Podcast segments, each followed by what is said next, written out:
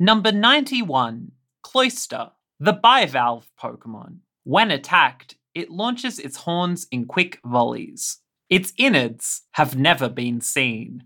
I'm seeing them right now. They do appear to be just in the picture. Hanging out. I have several questions. Lead off. One, what is a bivalve? Uh, it's a type of. It's that. that. It's like a clam. Okay. Bam, solved. Second question. Why is it an ice type Pokemon? Because Uh, it's chill. it doesn't look chill. It doesn't it's got look- like an angry smirk on its face. I don't know. I think it's just blazed and it's like, yeah, dude. you think it's high? Yeah, look at it. It's like, yeah, dude. Okay, okay. I'm going back to my shell. um, so what was your first impression of this Pokemon? It looks really bad to touch.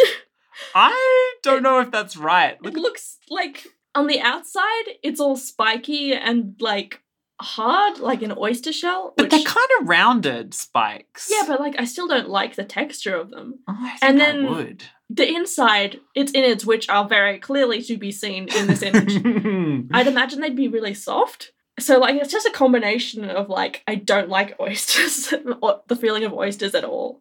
Hmm. Do you think it's slimy?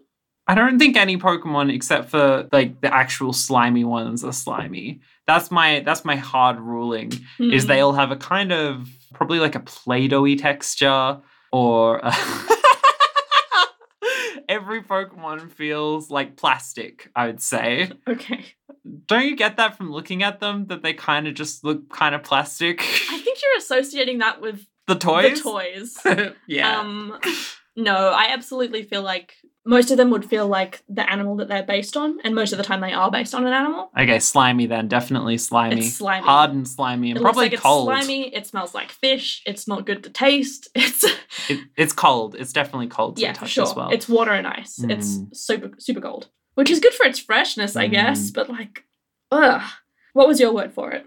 My word for this Pokemon was ghastly. The Pokemon.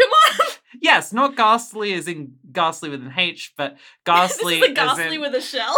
yeah, yeah. So this is a really common thing in Generation One is that like most of the Pokemon were designed by this one guy, Ken Sugimori. and he just ran out of inspiration Ah. at a certain point. I mean, I wouldn't say that, but it does feel sometimes like he made Pokemon to go together and then just sort of jumbled them a bit. Hmm. And this one does seem to be a little bit of a ghastly with a shell around You it. feel like this is like the ghastly evolution as it was meant to be? Maybe. Mm. Was Ghastly meant to evolve into Shelder and then into Cloyster? Hmm. Seems a bit weird. Maybe. It sounds- it seems like a, a caterpillar kind of metamorphosis, though. You make a Mm. cocoon and then Maybe this is what happens. it's Butterfree. no, no, no. This is what happens. You know, if um Slowpoke's tail gets Mm. bitten by a Shelder, yeah. it turns into Slowbro. Yeah. If a Ghastly gets bitten by a Shelder, it turns into Cloyster.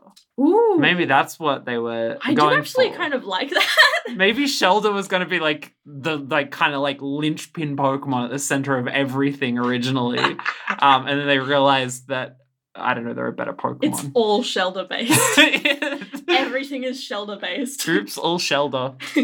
Um, I gave this Pokemon a solid four out of five stars, Oof, that's a bit high for me. I'm giving it one and a half stars. and that brings us to a total of five and a half out of ten. Next.